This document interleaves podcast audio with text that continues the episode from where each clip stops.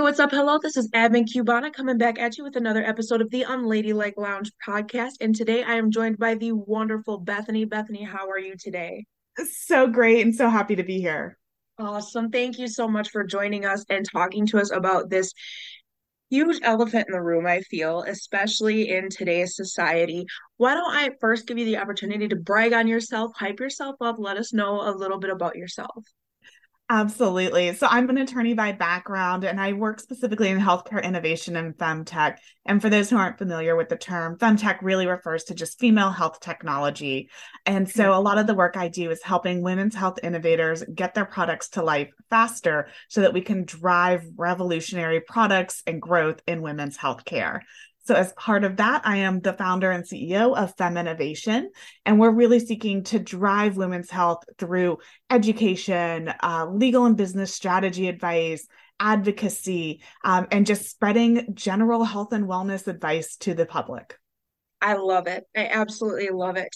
Let's jump right into the questions because you actually touched on my first one a little bit, but I want to go a little bit deeper if that's okay. Uh, my first question is let's talk femtech.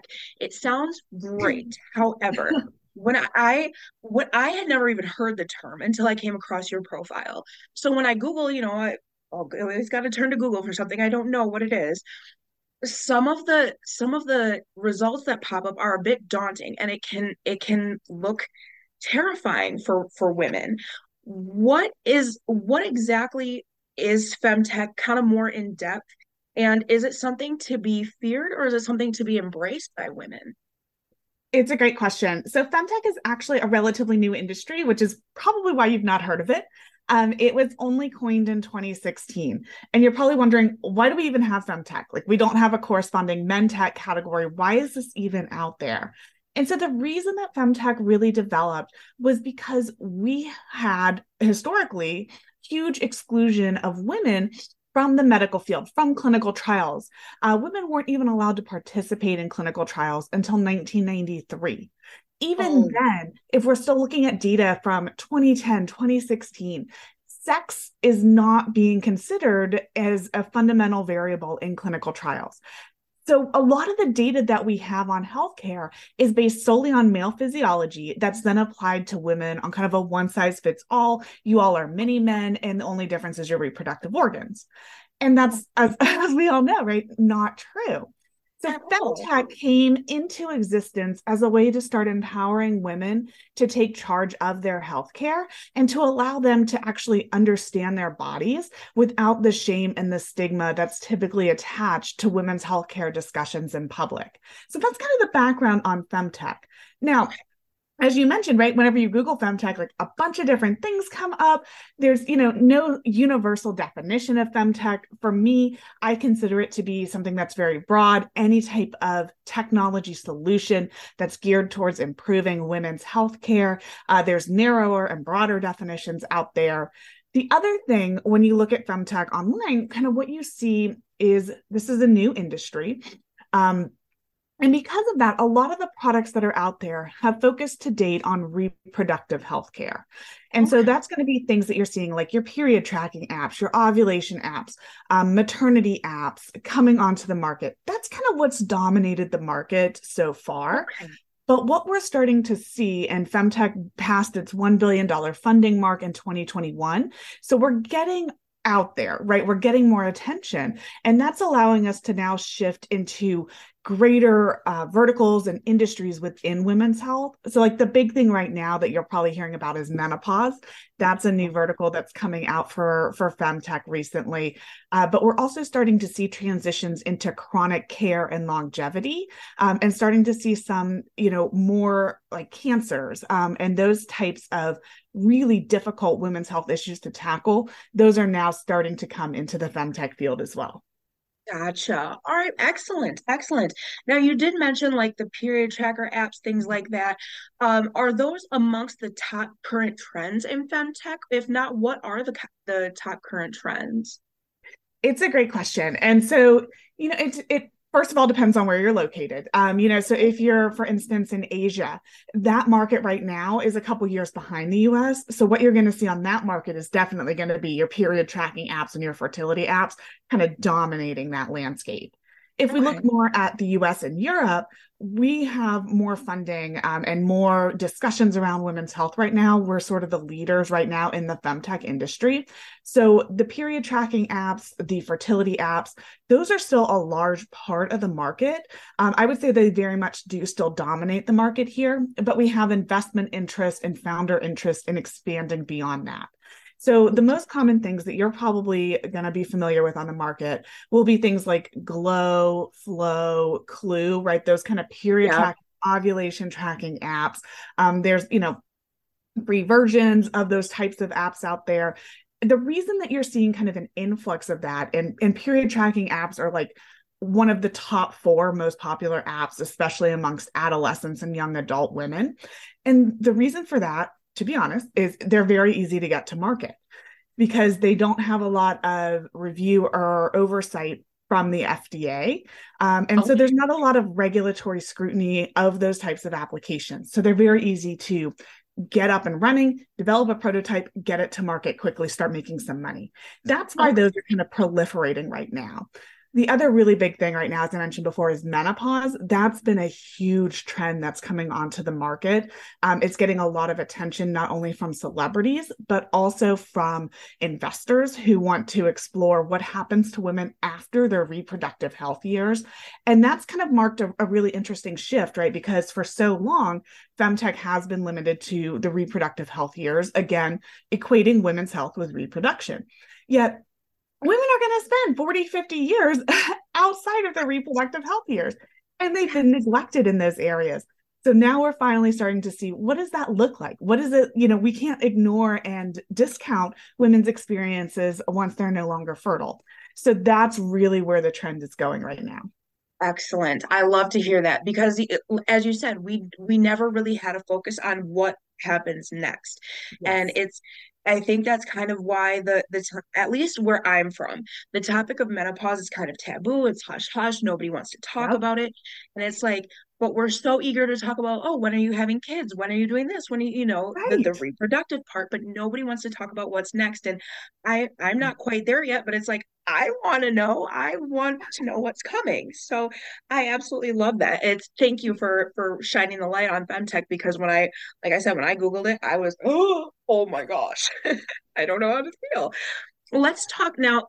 I just want to put a disclaimer here for my audience members because when we are in our our normal safe space that is our our Facebook group, we don't go political. But mm-hmm. for the, the sake of this conversation, we're going to go a little bit political. We're going to talk Roe v. Wade if you're if you're okay with that. Absolutely. What do, what do you feel the future looks like for women of America who are denied legal access to abortions? Yeah, this has been an incredibly important topic. Um, and, you know, and it's unfortunate, right? Because again, we're conflating women's health with something that can be controlled politically.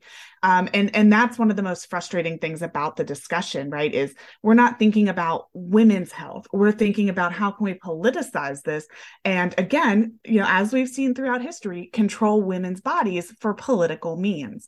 Uh, and that's absolutely what's happening here you know and to be honest, we have seen such a patchwork of state laws come into play right now and a lot of overreaching.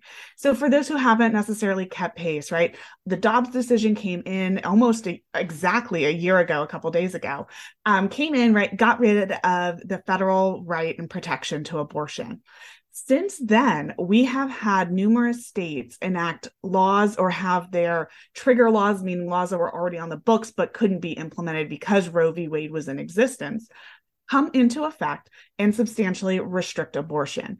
Um, so we have a multitude of states right now, right, that prohibit abortion either entirely or at six weeks, you know, where most women don't even know they're pregnant, or at some you know 10 12 week period afterwards. And that means that women in those states cannot get access to necessary reproductive health services what we've also started to see because of that is women are more fearful to go to their doctors and even have these discussions, even when it's something that the woman may need because it could be life threatening to her or the fetus isn't viable. So, because of that, women are now more concerned about what data they share with their healthcare providers, what data they share with femtech applications, and that can have downstream consequences. And I'm sure we'll, we'll get into that. Um, for but that's kind of the the landscape right now is one absolutely of fear and not just fear for for the women themselves who may need these abortions fear for providers who are the ones who are most commonly being criminalized under these laws and so for instance right providers a lot of them are risk adverse, especially if they're working with larger healthcare organizations.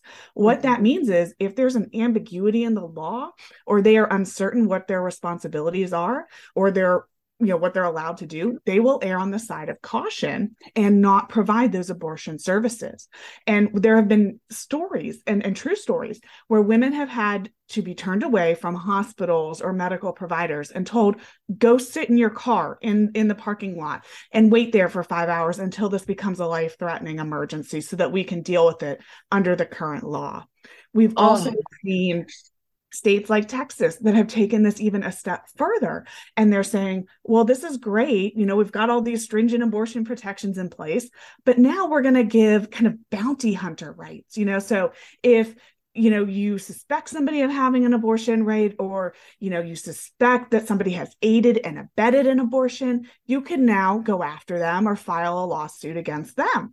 Um, and so we've got kind of that extra layer in some of these states. Now that's kind of the the very negative side. Um, the positive side that we've started to see come into play are states that are doing the exact opposite where they're saying we want to make a reproductive health haven for our state. What that means is they're passing what's known as abortion shield laws. And those laws are giving protection to healthcare providers who are providing legal abortion services in their states um, and kind of safeguarding them against other states coming in and trying to attack them, right? Or say, oh, you gave, you know, uh, abortion services to a person from my state who traveled to your state, that type of stuff. Um, the most recent that was just passed was New York. They passed um, a telemedicine abortion law. I believe there's going to be a ton of legal challenges to it um, and, and, constitutional challenges, but they're trying to expand access to abortion by allowing their healthcare providers to teleprescribe abortion medicine to patients who may be in abortion restricted states. So wow. we're starting to see kind of um, it's going to be interesting, right? Because we're starting to see states extending their reach um, either negatively or positively into other states. And I think we're going to have a very messy legal landscape as we go forward and this tries to sort itself out. Absolutely, absolutely. I know um, I'm here in Wisconsin and Minnesota is a is a mm-hmm. safe yeah. state as well, and so there's been a lot of talk about like, well, what happens if I go to Minnesota? Is the is yeah. the Minnesota provider going to be punished? Am I going to be punished? And so that's why I, I absolutely thank you for doing this episode because these are questions that I just don't have answers to, and it's I feel like you know whether whatever side of the spectrum you're on when it comes to this kind of debate, mm-hmm. um, it it you you have to know your rights regardless you have Absolutely. to know your rights what applies to you so this, yeah, whether you're this... a provider or, or somebody who might need these services you absolutely need to know not only right your rights but what's your potential risk and liability because here's the thing right yes. a law could be legal and how it's protecting you doesn't mean somebody's not going to come in and challenge it um, especially exactly. with things right like new york's law uh, you know that's most likely going to be challenged and it's almost mm-hmm. certainly going to be challenged in an abortion restricted state that's not going to be favorable to that law. So the yeah. physicians who come in and are working right under that law, you know, specifically in the first couple of months, they're going to be the ones most at risk. Um, and oh. so, so it's interesting because you not only have to know your rights, but you then have to weigh the risk of even if I'm right, even if this is legal, I can still get sued. Exactly, exactly. What does the overturn mean for women's data privacy, such as the period, ovulation, and pregnancy tracker apps? This has been a huge one. So, when Dobbs came into effect last year, you probably saw all of the articles that flooded the internet that were like, delete your period tracking app, right? Law enforcement's mm-hmm. going to get your data off your period tracking app and they're going to come after you. So, that has had a negative impact on femtech, which obviously most of the products out there are things like apps and wearables right now that are collecting user data. So, there's been a huge environment of fear where women are now not only afraid to use those applications applications. But if they are using the applications, they may be flooding them with incorrect data. Uh, there have been stories about men now using the apps and just flooding them with data that's oh. incorrect to try and throw law enforcement off the trails. So that's kind of the, when we step back and look at it, the environment in which women are operating. I have a couple of thoughts on that. The first is I worry about femtech because of this data privacy environment uh, on several grounds, right? The first is as I mentioned, a lot of these period tracking, ovulation apps, et cetera, were able to come onto the market without a lot of regulatory scrutiny, not only by the FDA, but also for HIPAA. Um, most people understand HIPAA, right? It's your Health Insurance Portability and Accountability Act. And you've probably come into contact with it when you go to your healthcare provider and they say, Great, here's our HIPAA notice of privacy practices. Here's how we're protecting your data there's a huge misconception that the HIPAA privacy protections that apply when you're in your physician's office also apply to the data that you're entering into your apps. I will tell you, most of the femtech apps that are out there today are not governed by HIPAA. They HIPAA does not apply um, to to that type of scenario most often. It only applies to what's called covered entities or business associates. That's things like your healthcare provider who's billing insurance, right? A healthcare clearinghouse or a healthcare plan. It means that you could give the exact same reproductive health data to your provider and it's covered by HIPAA, and to your Femtech app and it's not covered by HIPAA. Same exact data. Wow. So I want to clear up kind of that misconception out there because sometimes we think that our data is being held more securely than it is. And okay. given that, you know, what what is protecting your data in these femtech apps? Well, right. you have the Federal Trade Commission. They're they're overseeing unfair and deceptive acts and practices against consumers. What that basically means, and you've probably seen Flo and Premom in the news lately for some FTC investigations and settlements. It means yeah. that those privacy policies that nobody reads have to be transparent, accurate, um, and truthful and honest for consumers. So if a company or femtech app tells you they're not going to use your data one way and then they do, right, they can get in trouble for that. Um, and then we have some state privacy laws that are coming into effect. But that's kind of it. So as long as your app is telling you how they're going to use your data, if they say, "Hey, I'm going to sell it downstream to data brokers," and you're like, "Cool, signed off on that privacy policy," they can do that. Um, oh. So I want to, you know, I think since the Dobbs decision, we've had women now coming in and paying more attention to how their data can be disclosed through these apps. For but sure. they were paying attention before. And so a lot of the apps that are on the market have lax privacy and security policies and protections. So we're starting to see a shift now in some of these applications wanting to protect consumers. We have companies like Flo who are coming on the market and saying, "Hey, we have an anonymous mode." Um, as a as a data privacy attorney over here, I question you know and i and i will put some caution around what does anonymous mean there's no universal definition or standards around anonymous so how is that company defining anonymous and i would caution you um, if something says anonymous know that there is probably a way it can be linked back to you unless you are familiar with the technology that the company's using to make it anonymous. So, um, just kind of a disclaimer there. The other thing that we're seeing with data privacy. Um, so, so more consumers are getting aware, right? More companies are coming in, strengthening their privacy practices. That is so great there's still a fear um, and mistrust environment that's there. And here's how that can have a negative impact. So i mentioned you know people coming on the you know on these apps and flooding them with inaccurate data or women who might input correct data for some aspects and say oh you know what? I don't want to give you my basal body temperature right? Or my um, cervical mucus you know all of that type of stuff. I don't i don't want to eh, you know do that. And so you know so they might fudge some data for those aspects What's happening though is remember, I said that we've got a huge dearth of data for women's health. So some of these femtech companies are actually partnering with clinical researchers um, and research organizations and allowing them to access the women's health data from their apps so that they can make long term predictions and insights about women's health. Well, if we're flooding those applications with incorrect data um, and data that's not truthful, that is going downstream now to impact clinical researchers and the insights that we can get. So that's kind of thing two. Thing three that I worry about with data privacy is because there's this environment of mistrust, women who are in geographical areas where reproductive health care is restricted. Um, and unfortunately, that means certain racial and ethnic minority groups are going to be disproportionately impacted. They are now the ones who are going to be less likely and less willing to use femtech apps.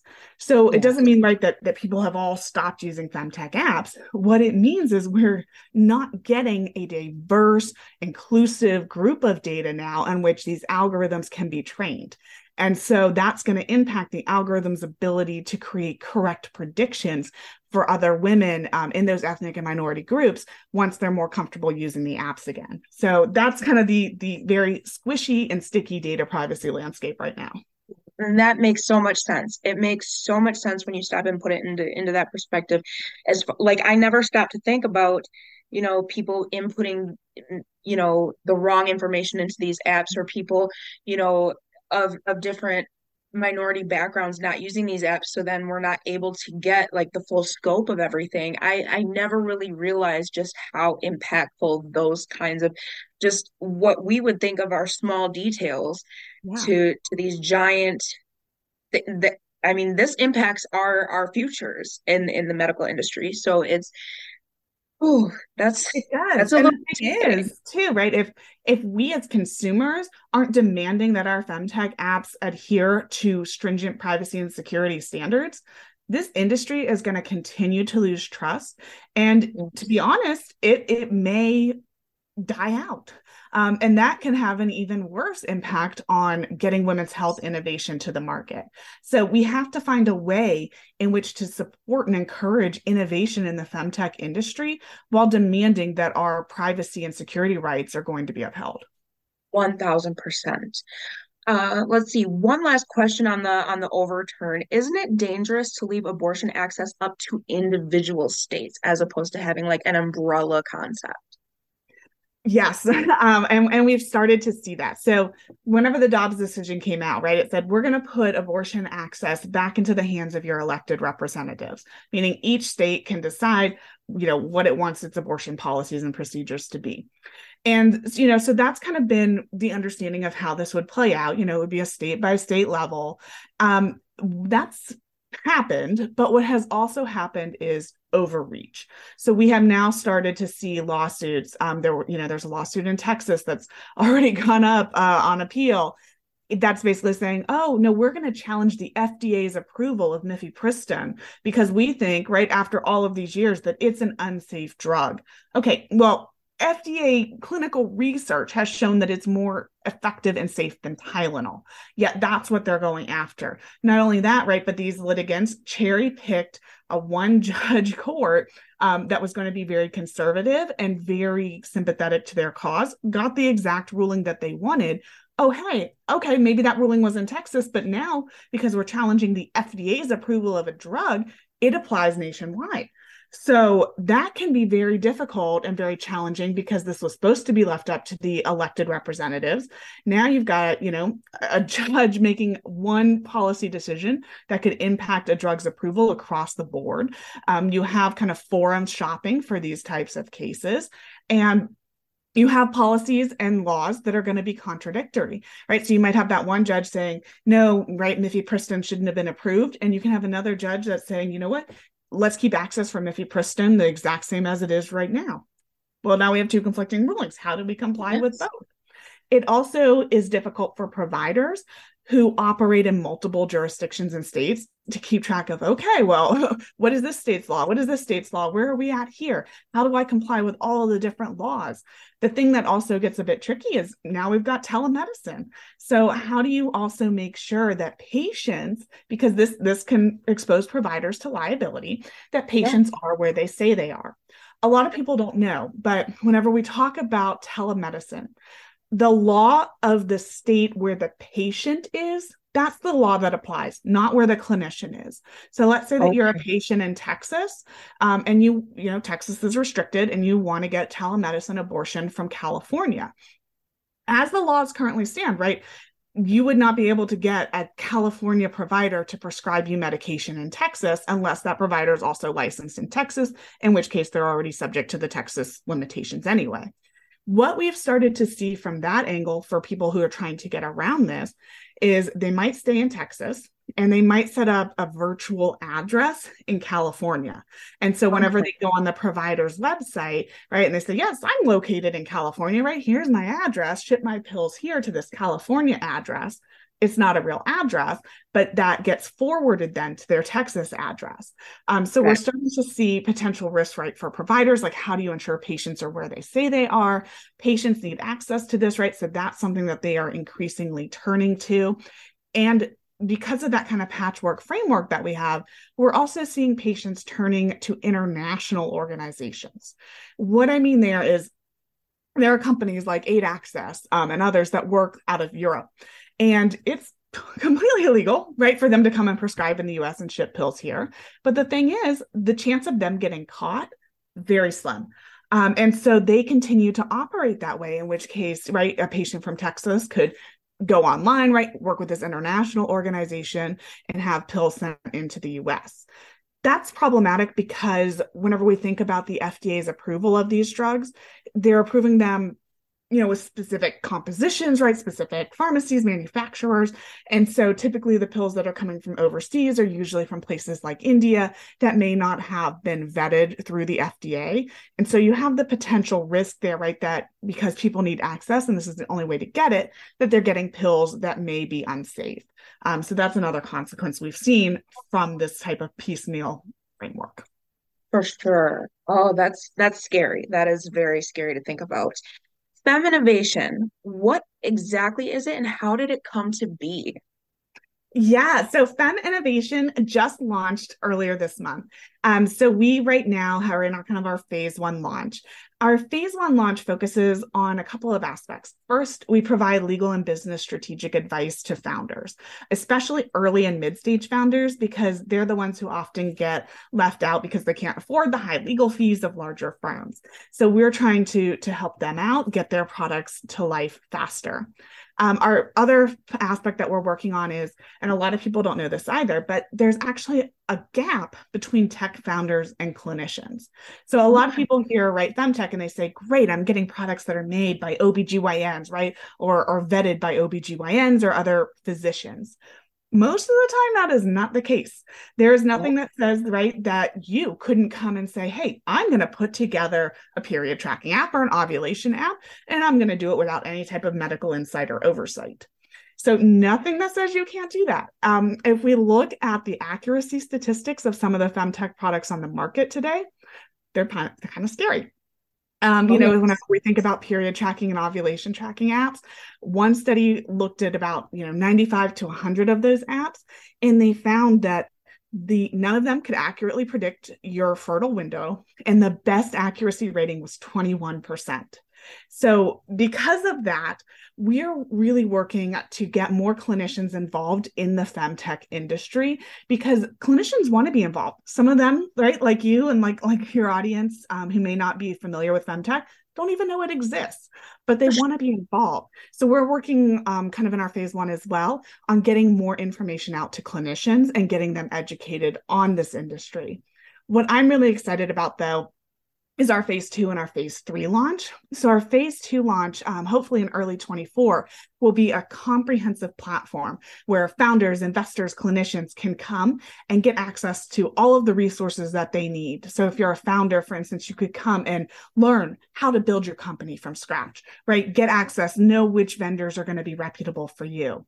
And our phase three launch is really going to be more consumer and patient focused because, as you mentioned, right, there's so much misinformation out there. It's so hard to sift through everything on your own. And so many women go through gaslighting whenever they do go to their providers. So, we're going to be building a comprehensive, consumer oriented platform or application where consumers could come and say, Hey, I'm having a problem with endometriosis. Let me get actual medical relevant um, and correct information on that let me talk you know have a network talk to people where i'm not going to feel shame or stigma or taboo around my diagnosis.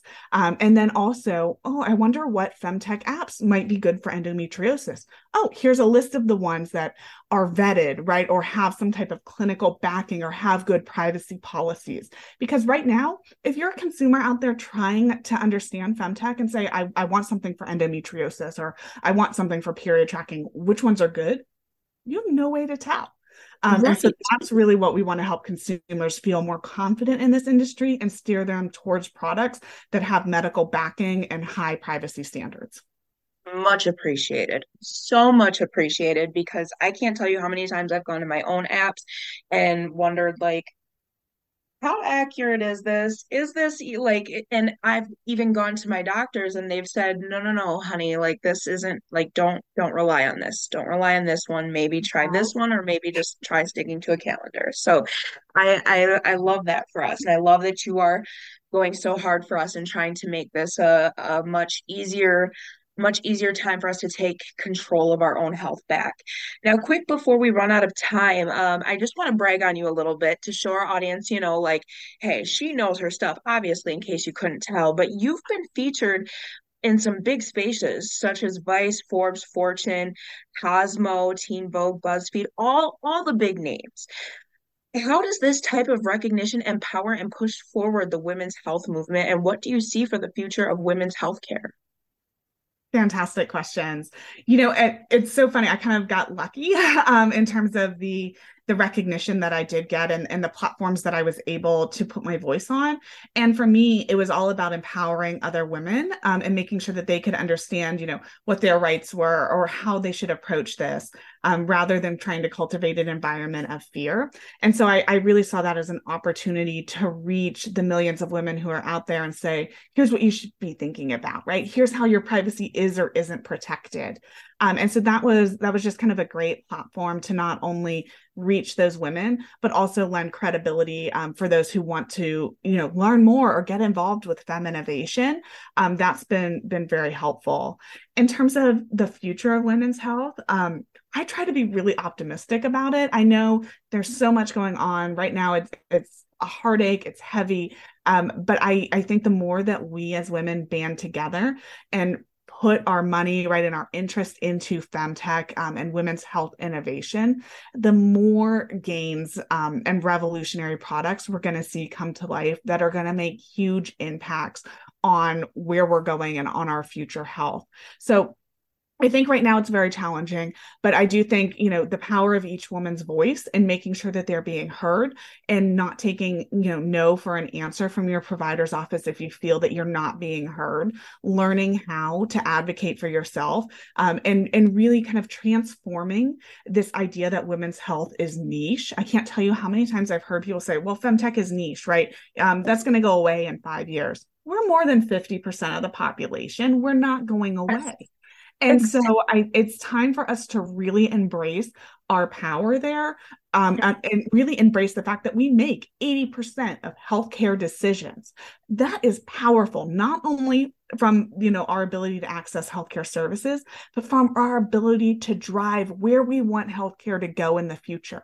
And if yes. each woman could recognize their own power in that, think of how much data, solutions, et cetera, we would have in women's healthcare today that's where I would love to see it go. You know, in 20 years from now, what I would like to see is for femtech to honestly not even be a thing because I want women's health to be part of human health. And so the sooner we get there without having this separate category, that's where I want us to be. I think we can get there. We just have to push harder and faster than we have before to make sure that our rights don't get curtailed. And for anyone who wants to get involved with FemInnovation, um, please reach out because we need you know consumers. We need people who are interested. We want to build these platforms so that they're user friendly and and work for you. And to do that we need your help and your input. So help us help us get there. For sure. And where can my audience reach out to you and find more of your work and and interact some more Absolutely. So my personal website is bethanycorbin.com. Uh, our FemInnovation website is feminnovation.com. I am also very active on LinkedIn. So I'm on linkedin.com slash in slash Bethany Corbin. I am a new grandma on Instagram. Like that's how I feel, even though I'm not really a grandma, but I, I feel like one. So I have an Instagram where I'm starting to kind of push out some content for consumers. So you can mm-hmm. find me there at Femtech Lawyer. Perfect. Awesome. For anybody who didn't catch all of that, as you know, I will put all of those in the description box below. So no fears. Thank you so much, Bethany, for joining us today and for sharing your knowledge and expertise with us. I can't tell you how like relieved I am after having this conversation. I feel like women's health is just so daunting and it shouldn't be that mm-hmm. way for women to to have to think about our own health and our own decision making in our healthcare and to be panicked. So I appreciate you so much for having this conversation with us. And I know our unladies, our ladies, and even our gentlemen audience members are going to appreciate it as well. So, and for our audience members, as you guys know, as always, I love y'all fiercely.